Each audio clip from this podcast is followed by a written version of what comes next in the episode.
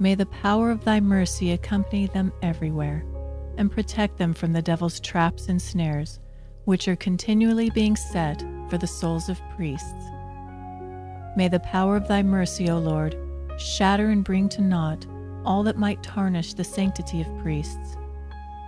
For thou canst do all things. Amen. Virgin most powerful, pray for us.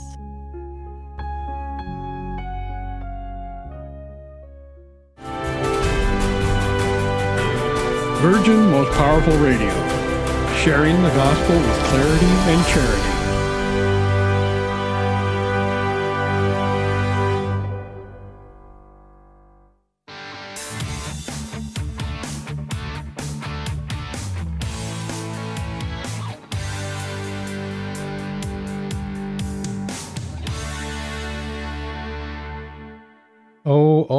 That pass by the way, attend and see if there be any sorrow like to my sorrow.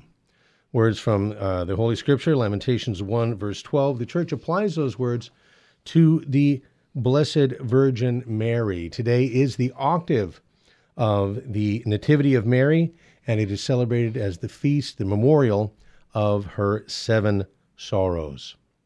Uh, also, so we are uh, at eight days after a Marian feast from last week. Also, there was a Marian feast in between on the 12th. Uh, there's a Marian feast. We're going to be talking about that a little later in the program. Also, uh, what I hope to be our final installment on Rome's official guidelines for putting an end to liturgical abuse in the Novus Ordo Missae. But first, going to look at the uh, gospel from the traditional Latin Mass of this uh, week's Sunday, the 16th after Pentecost. We began uh, our week from uh, reading from Luke 14 1 through 11. And of course, I'm not going to be reading Latin. I'm reading uh, from the New Catholic Bible version that uh, I have been uh, exploring lately. and so, on one Sabbath, Jesus went to dine at the home of a prominent Pharisee, and the people were watching him closely. In front of him there was a man suffering from dropsy, and Jesus asked the lawyers and the Pharisees, Is it lawful to heal on the Sabbath or not? When they offered no reply, he took the man, healed him, and sent him on his way. Then he said to them, If one of you has a son or an ox that has fallen into a well, will you not immediately pull him out on the Sabbath day? And they were unable to give him any answer. And when he noticed that the, how the guests were securing places of honor, he told them a parable. When you have been invited by someone to attend a wedding banquet, do not sit down in the place of honor, in case someone who is, uh, who is more distinguished than you may have been invited. And then the host who invited both of you may approach you and say, Give this man your place. Then you will be embarrassed as you proceed to sit in the lowest place. Rather, when you are invited, proceed to sit in the lowest place, so that when your host arrives, he will say to you, Friend, move up to a higher place. Then you will be honored in the presence of all your fellow guests. For everyone who exalts himself will be humbled, and he who humbles himself, pardon me, and the one who humbles himself will be exalted. Thus far, the words of the Holy Gospel apologize. I, I'm a little verklempt, and I'm going to tell you why after uh, a little clogged up here. I'll talk about that later. But in this gospel, St. Luke brings together different themes in the context of a banquet, of a, of a dinner held by uh, this Pharisee. You know, the Jews thought of the kingdom of God in terms of a gathering of people at a heavenly banquet. This is a metaphor that our Lord employs very often. Uh, and for St. Luke, the value of this particular banquet is as an announcement and as a symbol. Jesus has had the honor of being invited to dine on the Sabbath, no less, with a group of Pharisees, who, of course, prided themselves on their piety and on their religious knowledge. And at this point in his ministry, our Lord is under constant surveillance. They're watching him like a hawk. You know, earlier in, in chapter 7 of Luke's Gospel, he had been invited to a Pharisee's home for a discussion. This time, a prominent Pharisee has invited him uh, to this banquet where there are lots of people, but in, in ho- hopes to, of trapping him into saying or doing something, uh, for which they can condemn him, hopefully, even uh, have him be arrested. Now, the fact that Jesus accepted the invitation shows us that he wasn't afraid to face the Pharisees, even though he had himself publicly denounced them on several occasions, and even though he knew why they had really invited him. And although the Pharisees are looking to accuse our Lord of some impropriety, Jesus doesn't mind his P's and Q's, but rather it seems like he goes out of his way to provoke them. So rather than just being, you know, uh, polite company, Jesus performs a miraculous healing. And like all of his miracles, it's, it's a sign of the salvation that he brings to the world. But he does it in the context of a question is it lawful to heal on the Sabbath or not? You know, and he does, he, he, he performs a miracle on the Sabbath to show that religion is meant to set us free and that the Sabbath is meant to, to bear witness to that reality. You know, and, and this is one of five episodes uh, where uh, in Luke's gospel where Jesus heals on the Sabbath. And this time he heals a man of the dropsy. And if you don't know what that refers to, that's an archaic name for uh, a medical condition called edema. That's uh, um, edema is a swelling caused by you know fluid being retained in the body. I remember my dad, God rest his soul, uh, at, was hospitalized at one point uh, with congestive heart failure, and the edema in his uh, lower legs and his ankles and feet was just was so, um, just you know, uh, uh, great that uh, I mean, it, the the skin on his lower legs was stretched to the point where it couldn't stretch anymore, and it actually started to tear and weep this fluid. You know, his feet and his legs were so swollen. So here's a man with dropsy, and and uh, it doesn't say it's it's normally uh, in those you know uh, lower extremities there, but but uh, dropsy can can edema can you know uh, happen in any part of your body. So you have this man who's all swollen with edema, and Jesus heals him miraculously. Boom, gone. And uh, you know, I dare say that in this case that that man's swollen body was, you know, like a physical representation of the Pharisees' swollen heads. You know, here he's asking these religious experts who are so puffed up with pride, is it lawful to heal on the Sabbath or not? And they're afraid to answer. Now, after schooling the Pharisees on the nature of doing good on the Sabbath, Jesus then advises them about not rushing for the best seat at a banquet. And, you know, his reflections could be, could be, nothing more than the simple counsels of uh, worldly wisdom. But the parable he tells offers the, uh, the proud Pharisees a lesson in humility, that greatness is measured by concern for others and a modest estimation of one's self. And that's, you know, you can see that again in Luke chapter 18, verse 14, or in uh, uh, the letter of James 4 6 or 1 Peter 5 6. Um, you know, Greatness is cons- measured by concern for others and a modest estimation of oneself, and that humility holds first place eh, amongst the values of the kingdom of God, and that contrary to the values of the world. And you know, people today, I, we're just as eager as ever to raise our social status, whether it's by mingling with the right people, or you know, wearing the right clothes, or of course, uh, holding the right opinions. But but who are we trying to impress? Jesus teaches that it's wrong to presume that your position, uh, social or otherwise, will automatically win the favor of God. For, for us, this means that, that rather looking for prestige, we should look for a place to serve. You know, our Lord, our Lord Himself teaches that He will look favorably on works of mercy come the last judgment. And in verses 12 through 14 of this gospel that follow the passage that we just read, Jesus turns to the host and says, when you host a luncheon or a dinner, do not invite your friends or your brothers or your relatives or your wealthy neighbors, lest they invite you back and thus repay you. Rather, when you hold a banquet, invite the poor, the crippled, the lame, and the blind. Then uh, indeed will you be blessed, because they have no way to repay you. But you will be repaid at the resurrection of the righteous. You know, whatever you did to one of these little ones, you did for me. This is what our Lord is saying in so many words. So, service is more important than status in the kingdom of God. And if God wants us to serve at, at some higher scale than we are currently, He will surely invite us to take a higher place. You know, the question for us is do we humble ourselves? I mean, some people, of course, try and give the impression of humility uh, but but in order to manipulate other people. Others think that uh, humility consists of heaping opprobrium upon themselves. But in the words of C.S. Lewis, true humility is not thinking less of yourself, it's thinking of yourself less. Truly humble people know that they should only compare themselves to our Lord. He's the mirror with which you, you hold up your own reflection to see how it measures up. That's the, the imitation of Christ. That's what it's all about. Because by doing so, you come to recognize your sinfulness and understand your limitations. So humility isn't, isn't self degradation, it's a realistic self assessment and a readiness to serve.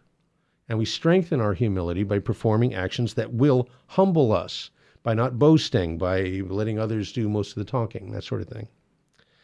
Now, this past Sunday, the 12th, was um, the Feast of the Holy Name of Mary, which falls between the Nativity of Mary on the 8th of September and the octave, which is today, the 15th, uh, the uh, solemnity or uh, memorial, rather, of the Seven Sorrows.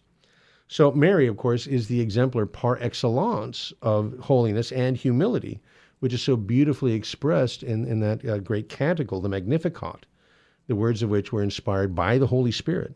My soul proclaims the greatness of the Lord, etc. But, you know, once upon a time, there was a, a, a cathedral, a great cathedral in Germany, where the devotion to Our Lady was very important, and her feasts were celebrated with great pomp and, and, and ceremony.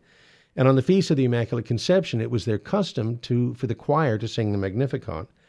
And in one year, the choir master, who had a wonderful voice, uh, decided he was going to sing it solo, which he did, and it was beautiful. But uh, that night, the Blessed Virgin appeared to him and said, "Why was the Magnificat not sung uh, at the feast this year? Why uh, why was it not sung in my honor as it has been for centuries?" And he said, "You know, beg your pardon, my lady, it was sung. I sang it myself personally." And she replied and said, You only wish to glorify yourself. You sang the hymn out of pride, and not one note of it reached heaven.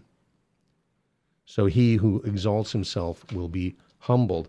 And on, on the other side, you've got a, a story of the, the Renaissance painter Peter Paul Rubens, who uh, uh, saw a painting and wanted to know who painted it.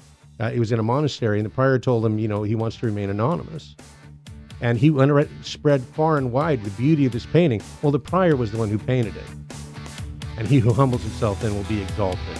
Okay, lots more on the other side. We'll be right back with uh, No Nonsense Catholic here on Virgin Most Powerful Radio.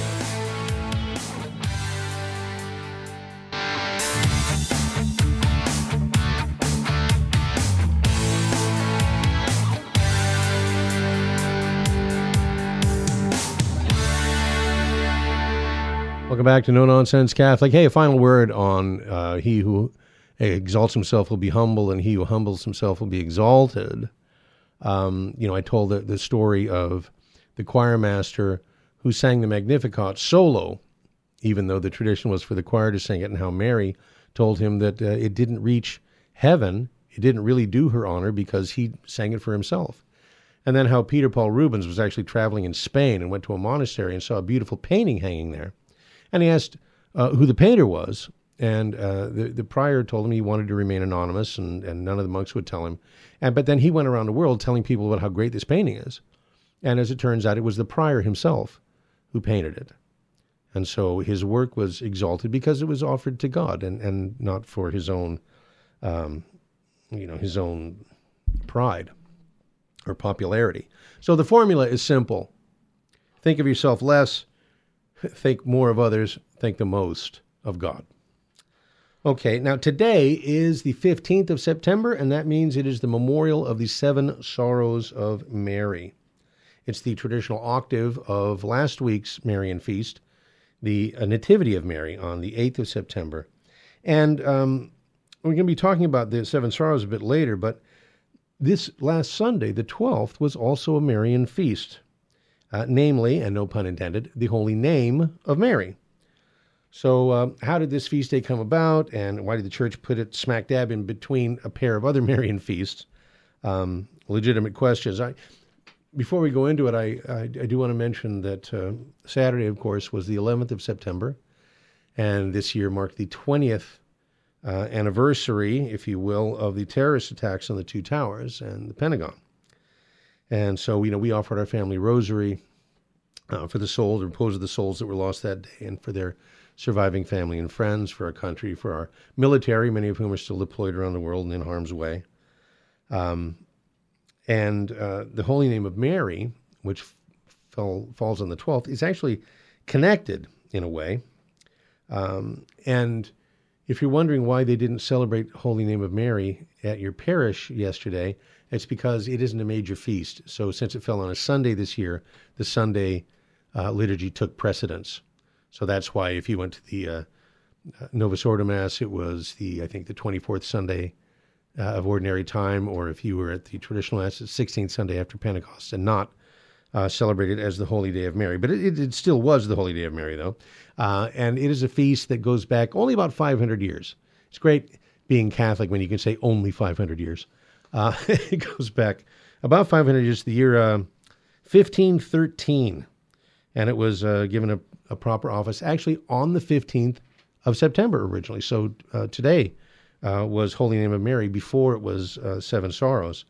Um, the over the years, the permission to celebrate the feast, first it was just local in Spain, uh, and then permission was granted to various religious orders and then various uh, in various countries.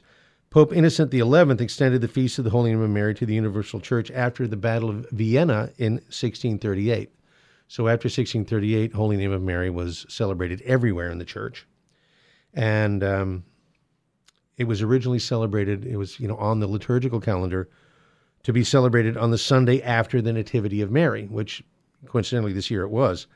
Um, but then it was Pope St. Pius X who decreed that Holy Name of Mary should each year be celebrated on the 12th of September because that is the historical date of the Battle of Vienna. And that's what I wanted to kind of talk about. Uh, 1638, this is uh, 67 years or so after the Battle of Lepanto where the uh, Muslim Turkish fleet was uh, defeated by Don John of Austria and the, the Holy League, right? Um, and, occasioned the, the Feast of Our Lady of Victory on the 7th of October, because it was October 7, 1571, when they won that great battle.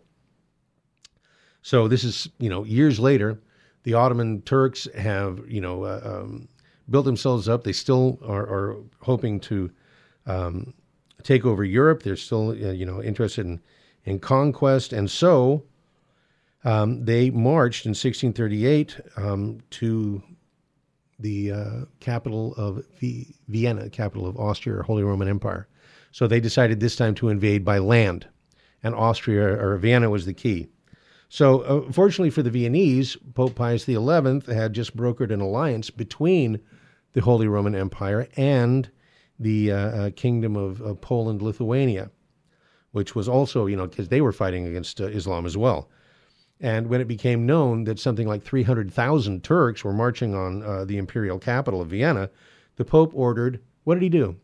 His first reaction was to order uh, that rosaries be recited in all the churches and all the religious houses in Rome and, and throughout the Holy Roman Empire, that they would pray the rosary. And then, um, you know, the, the uh, situation, of course, was so dangerous that Emperor Leopold I and the imperial court actually left Vienna. They went west to uh, the city of Passau in Bavaria because of the advancing uh, army. On um, now the uh, on the fifteenth of August, which is the feast of the Assumption, in that year, Jan Sobieski III, who was king of uh, Poland, uh, the Polish-Lithuanian Commonwealth, he assisted at Holy Mass at the shrine of Our Lady of Czestochowa he received Holy Communion and also received uh, from the hands of a Pauline monk the sword of his heroic great grandfather, Stanislaus, which bore the inscription, I am a slave of Mary. Sobieski was going to the relief of Vienna. So uh, he departed Czechowa, Czestochowa uh, to Krakow. I'm sorry for any Polish listeners.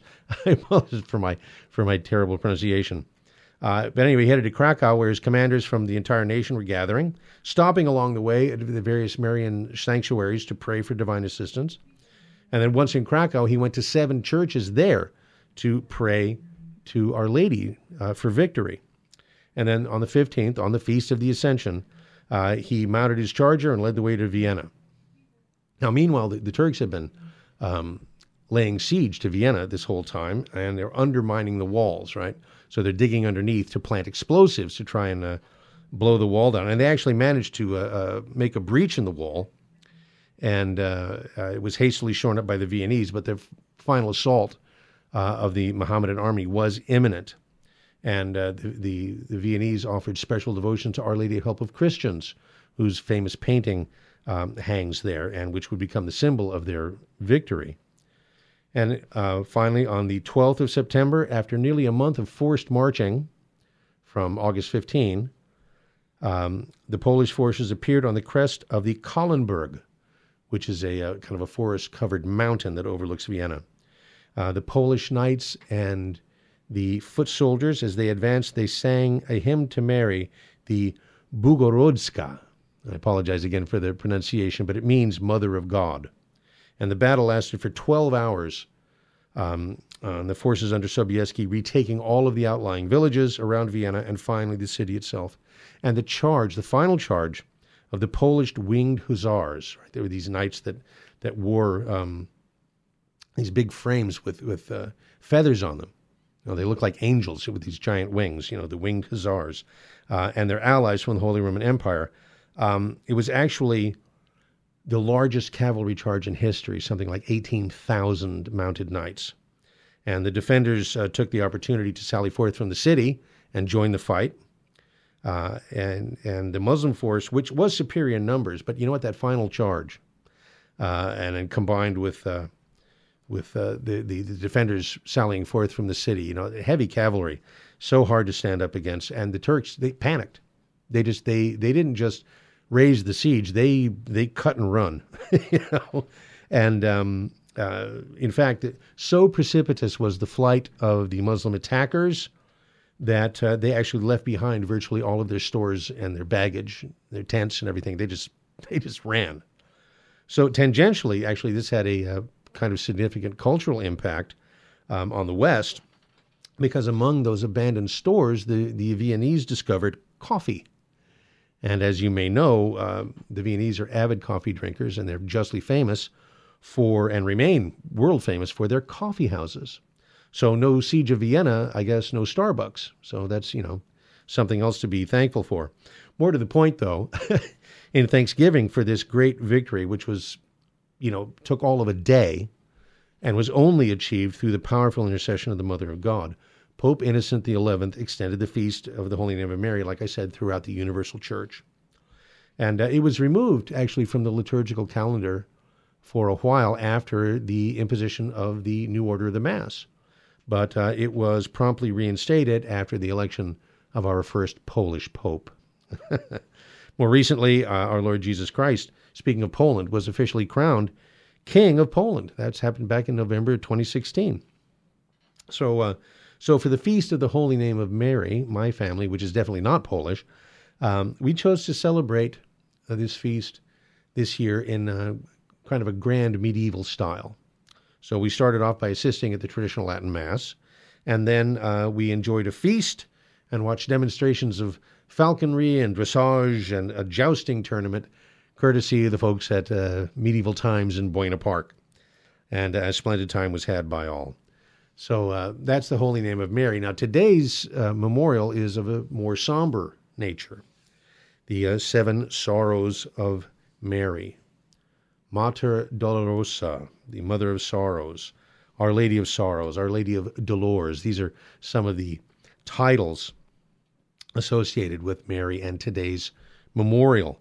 You know, the tradition of the church has singled out seven of these sorrowful episodes um, in Our Lady's life for a special devotion. And we're going to take a look at those quickly and then move on to our, uh, our final examination of the uh, Novus Missae and the way that the church has uh, uh, told us that we should deal with liturgical abuse of that rite of the Mass. But uh, first, the Seven Sorrows.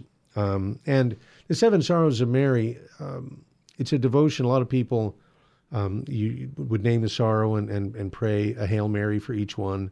Some people just meditate kind of on the sorrows. It is um, those seven sorrows that I'm about to uh, to uh, read off here were in fact, or are, do in fact, form the basis of what's known as the Servite Rosary, or the Chaplet of the Seven Sorrows, where you pray on Our Father and seven Hail Marys for each one of the uh, uh, sorrows, and they sell special chaplets, special strings of beads just for that uh, for that devotion.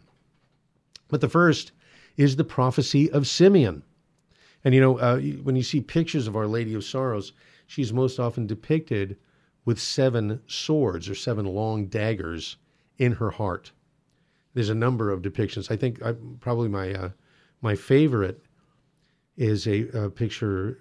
She's like Our Lady Help of Christians, wearing that kind of tall crown, and you know, in in all enrobed, and her uh, heart is on the exterior, and there's these seven kind of long daggers that are entering into her heart, and and that imagery comes from the first of her sorrows, the prophecy of Simeon, which we read about in um, the book of Luke, chapter 2. So we're going to talk about that. We're going to talk about the liturgy, and we're going to talk about other stuff too.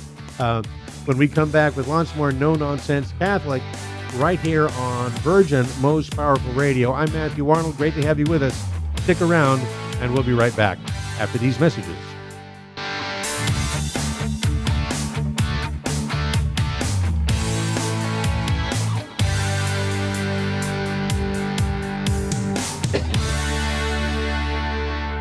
Welcome back uh, to No Nonsense Catholic. Talking about the seven sorrows of Mary, since today, 15 September, is the uh, memorial of the seven sorrows. And I mentioned that it takes its name, this devotion, from the first of the sorrows, which is the prophecy of Simeon. We read about this in uh, Luke chapter 2. The child's father and mother marveled at what was being said about him.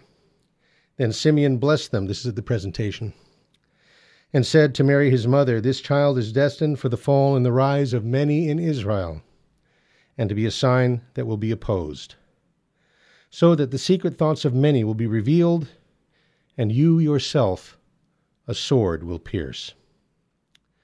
And the second is the flight into Egypt.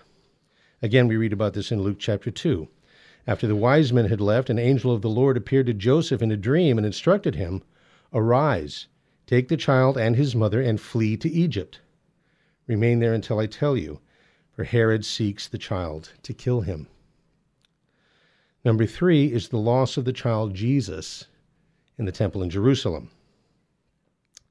And this is from uh, Luke 2 also. When Jesus was 12 years old, they made the journey as usual for the feast. And when the days of the feast were over and they set off for home, the boy Jesus stayed behind in Jerusalem. His parents were not aware of this. Assuming that he was somewhere in the group of travelers, they journeyed for a day.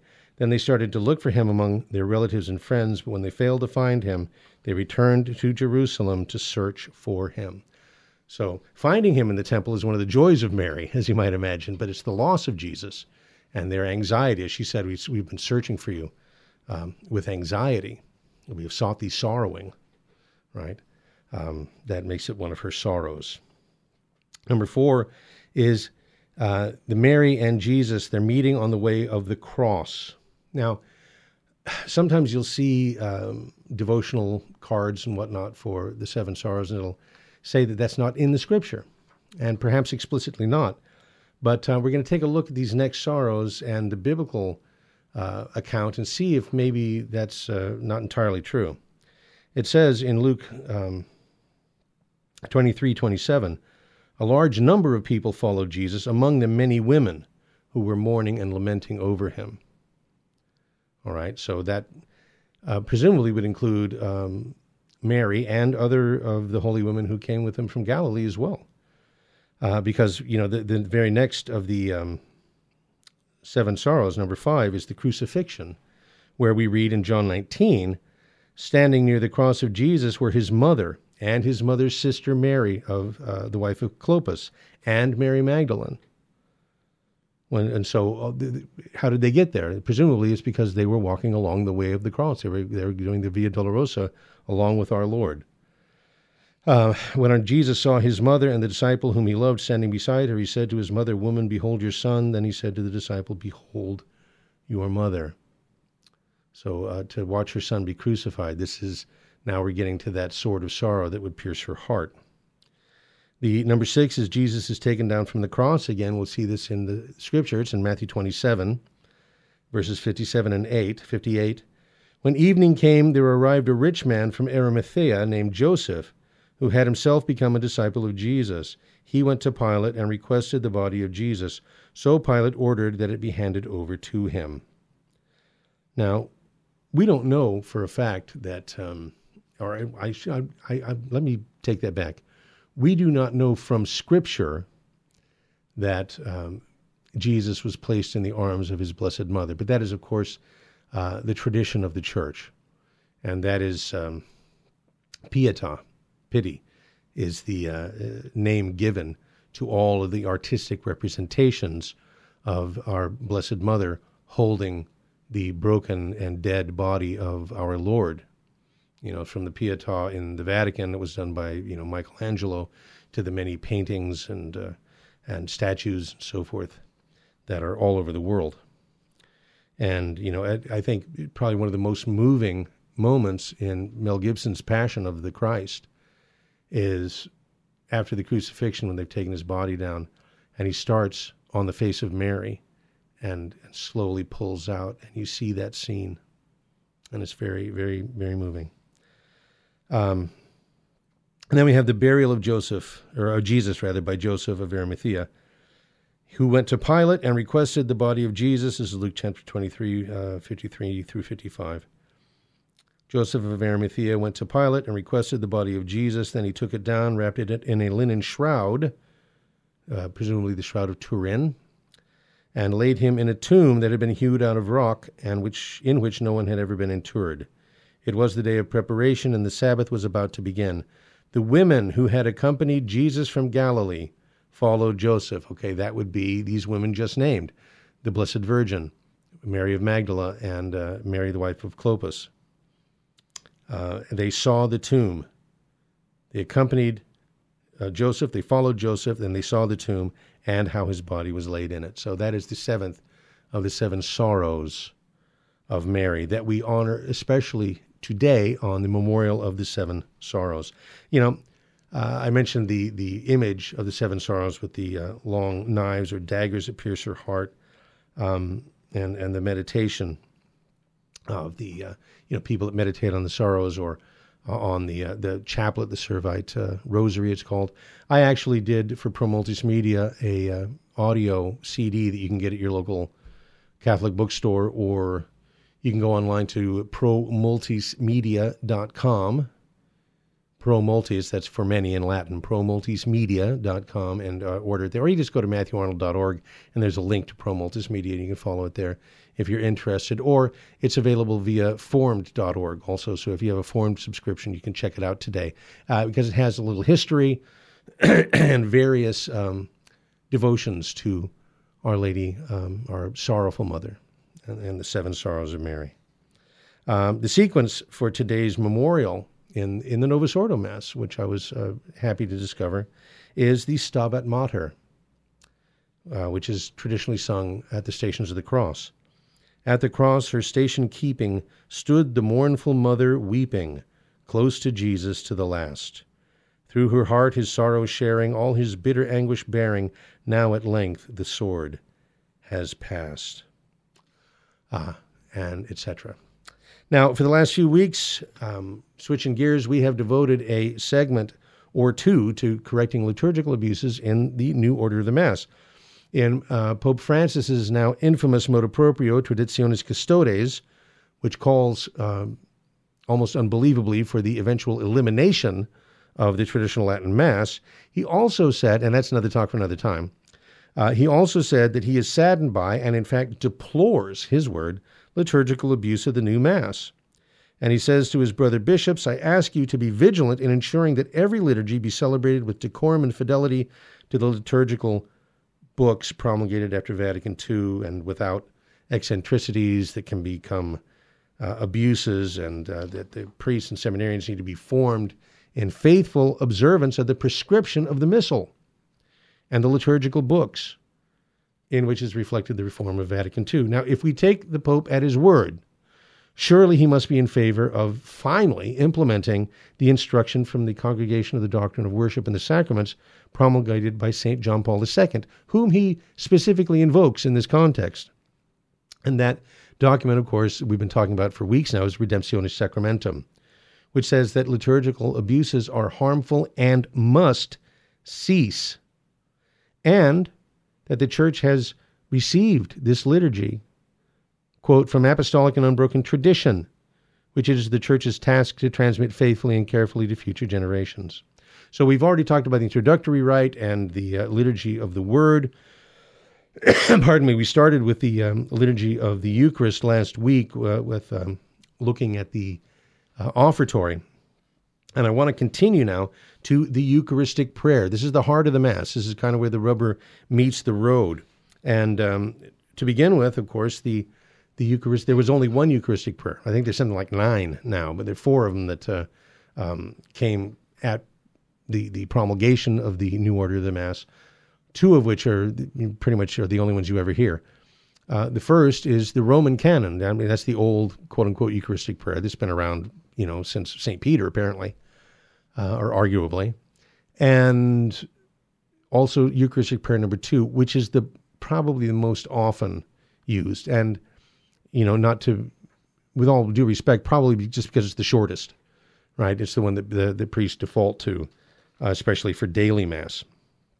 So, um, you know, the, the Eucharistic prayer is the center, it's the high point of the mass. That's where Christ is made present for us, you know, uh, in his passion, his death, and resurrection, uh, you know, in the consecration. And during this Eucharistic prayer, the, the whole congregation joins Christ or joins the priest in the person of Christ in acknowledging the works of God and offering the sacrifice to the Father. So um, I want to just jump to the consecration because again, that's that's the uh, that's the place where the priest changes the bread and wine into the sacred body and blood of our Lord Jesus Christ. You know, after the consecration of the host, he holds the host aloft, right? And then, same after the consecration of the wine, when it becomes the precious blood, he holds up the chalice. And people offer their private prayers at that time. Uh, my Lord and my God, Eternal Father, I offer you the precious blood of Jesus uh, for the sanctification of you know my soul and, and for the supplication uh, for the holy souls of purgatory and for the wants of Holy Church, right? Um, which brings us then to the memorial acclamation. Now, in the traditional rite, the memorial acclamation, uh, the mystery, mysterium fidei, the mystery of faith, uh, is the word that the priest uses, and that was part of the consecration, and you know, particularly uh, the consecration of the chalice. This was taken, and this is the one difference in the Roman canon now versus you know the traditional way, is that the priest, after the consecration, announces the mystery of faith, and then the people respond with uh, uh, one of three different formulas. Let me uh, see, bring it up here in my missal. Um, he says, The mystery of faith, and the people say, We proclaim your death, O Lord, and profess your resurrection until you come again. That's the most uh, common one. Or, when we eat this bread and drink this cup, we proclaim your death, O Lord, until you come again. Or, save us, Savior of the world, for by your cross and resurrection you have set us free. Now, why do we make that acclamation when it wasn't part of the original canon. Talk about that and more when we come back. Lots more No Nonsense Catholic right after this.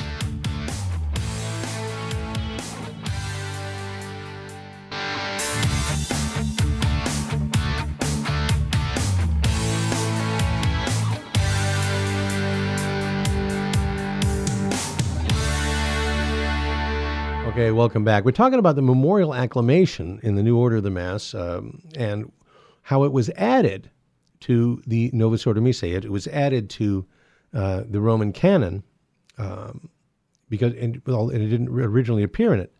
Uh, the priest says mysteri- uh, the mystery of faith, and then the people respond. And apologists for the Novus Ordo explain why it was inserted this way. They say that, um, um, you know, instead of being addressed to the Father uh, by the priest in persona Christi, as the entirety of the Eucharistic prayer is, um, in keeping with popular devotion or the the spontaneous movement of popular devotion, this prayer was added for the people, praying not to the Father but to Christ. So, in other words, you know, uh, th- those private prayers, personal prayers that people would say at the elevation, they now made communal and liturgical and, and, and public, if you will. So instead of saying a, a personal prayer, they, they, they have the congregation praying together. Now, I, I bring this up for two reasons. Uh, foremost is that after the corrected translation, you, you may have noticed when we read off the memorial acclamations that, that one was conspicuously absent. More often than not, prior to uh, 2010, at the memorial acclamation, you would have said, Christ has died, Christ is risen, Christ will come again. But that is no longer included. And why? Was it a mistranslation? No, it wasn't a mistranslation. Is it addressed to, it's not even addressed to Christ or the Father. It, it seems to be addressed to us that we're just affirming this, this reality. Uh, it's not actually part of the prayer at all. It was made up out of whole cloth by the Commission for the English Liturgy. And so it was dropped as being, you know, uh, technically an abuse because it wasn't part of the prayer in the first place. And that's something else Redemptionis Sacramentum says very explicitly. It is not to be tolerated that priests take upon themselves the right to compose their own Eucharistic prayers or to change the approved texts. Okay? And Eucharistic prayers to be recited by the priest alone. Okay. Um, I wanted to bring up a, a couple of things now in the communion rite.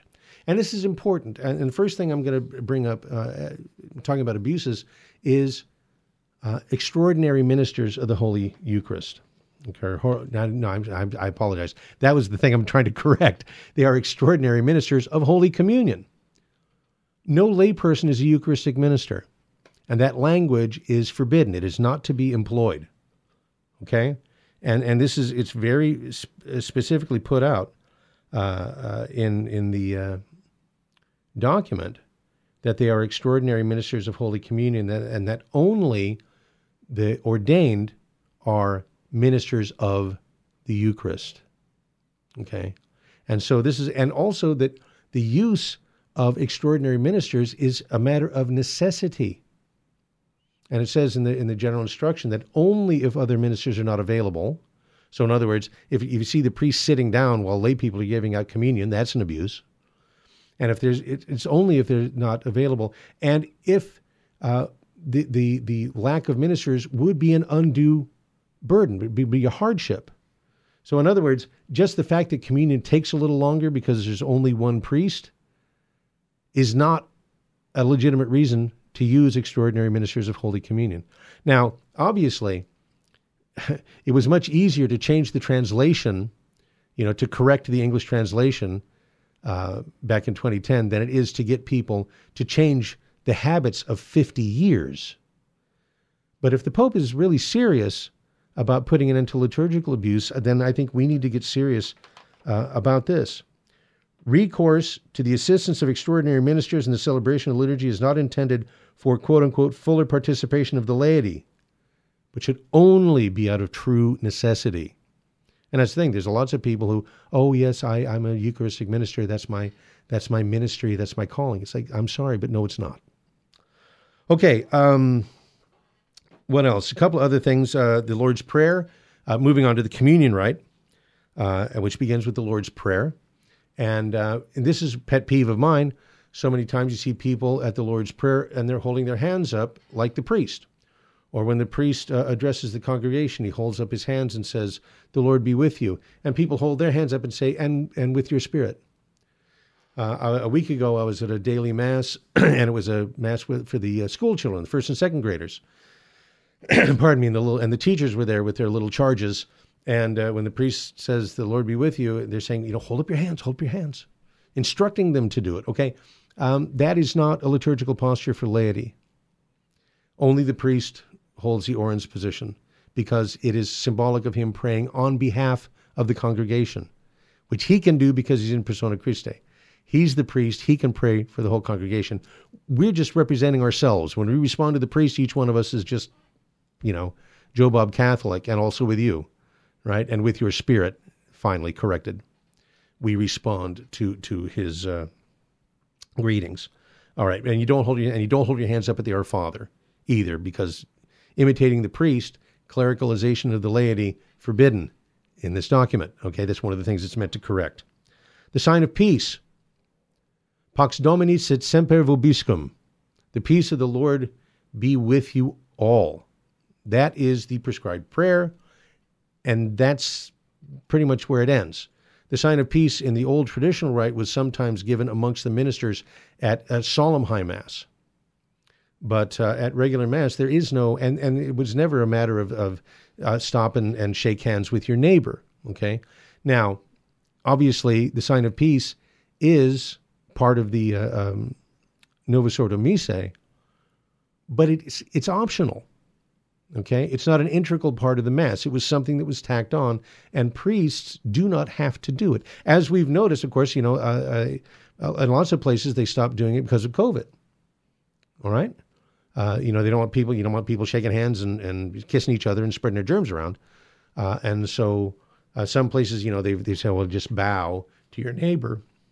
But even now, you know, so you're wearing a mask, don't breathe on anybody, uh, and and so they've um, just fallen out of uh, doing it, which, in my opinion, is a good thing because it really doesn't belong there. And, and, Pope Benedict even said, if we really have to do that, can we move it to some other part of the Mass? Because it is, this is not a, a, time to, to stop and say howdy to your neighbor. Okay.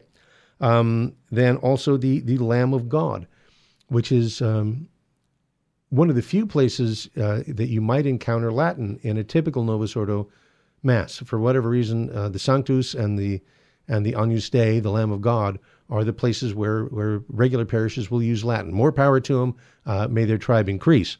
But I bring it up simply because um, that prayer is recited or sung, chanted preferably, uh, at the time when they're preparing for the distribution of communion.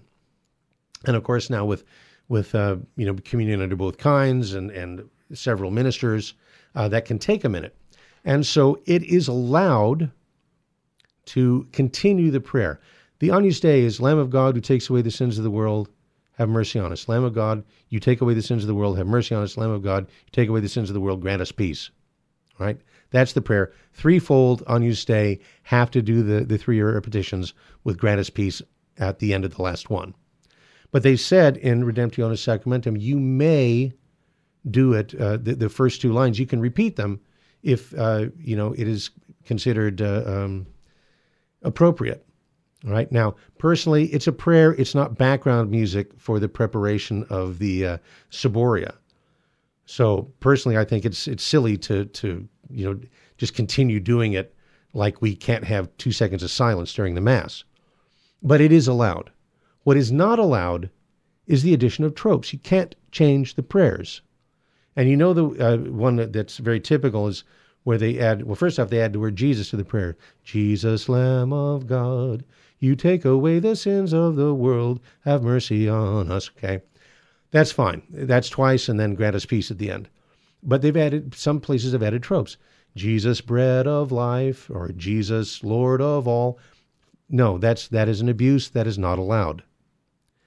Now, what's the point even of, of bringing all these things up? Well, the important thing, and and um, I, I do suggest that you take a look at Redemptionis Sacramentum. It's available online, and you can see very very you know plain language what is and isn't allowed, or what what are abuses and need to be corrected.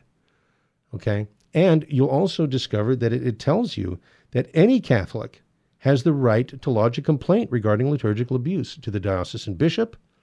All right, and I would start with the pastor but to the diocesan bishop, it says, or the competent ordinary equivalent to him in law, right? So a, a prior or an abbot or whatever, or to the apostolic see on account of the primacy of the Roman pontiff, right? So you can go to the apostolic, you can go to the papal nuncio and say, you know, take this to the pope. I'm sick and tired. But naturally, it says it is fitting, insofar as is possible, that the report or complaint be submitted first to the diocesan bishop, and this is naturally to be done in truth and in charity. As St. Augustine said, in essentials, unity, in non essentials, liberty, in all things, charity. That's the important thing, the most important thing to remember, um, in, in my opinion. All right. So, all of these things um, really kind of conspire to uh, the correction of these things, let me put it this way, conspires to make our experience of the Mass more meaningful, more reverent, more pleasing to God. All right? This is important to me.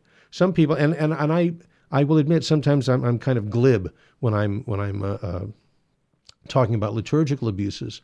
But one of the reasons is because for me personally, that's a defense mechanism.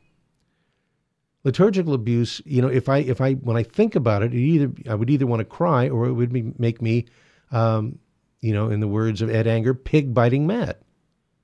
Because it is serious. This is this is that place where heaven touches earth. This is that place where Christ becomes truly present, and and we're there. We're we're present at the sacrifice of Calvary. Calvary. And this is a, a solemn and important moment in the lives of, of the Catholic faithful. And it deserves the respect and reverence it is due. And I'm going to tell you right now, I don't care who you are, respect and reverence is not rigidity. It is fitting and proper. Dignum et justum est, it is right and just. And that is no nonsense. Hey, uh, in our final moment here, I just want to remind you that this uh, weekend, this Saturday, is our uh, St. Joseph Women's Conference here at the Sacred Heart Chapel. You can still register. Uh, we'd love to have you there. Also, you can find out all about it on vmpr.org on our website.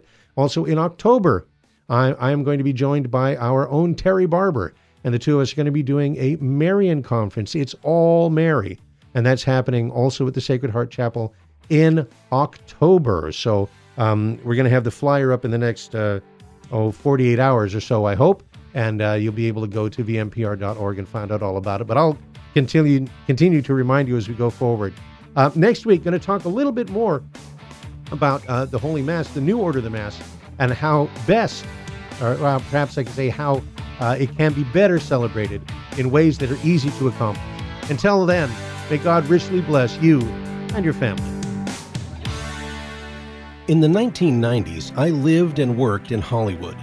But when my wife Betty's mom took ill, we relocated to Orange County. And it was during this time in our lives that I converted to Catholicism. Once my eyes were opened to the truth, I couldn't learn enough about the faith. But I had less free time than ever, especially with a long commute. That's when I discovered the real value of Catholic audio listening to cassette tapes transformed my daily commute into a miniature retreat. And that's the beauty of Virgin Most Powerful Radio today. Since the podcasts are archived, you can listen anytime on our smartphone app. I know how listening to Catholic audio can bring you closer to Christ and His Church. So I encourage you to visit the App Store or go to vmpr.org and download the app today. It just might change your life. I'm Matthew Arnold for Virgin Most Powerful Radio. Virgin Most Powerful Radio, sharing the gospel with clarity and charity.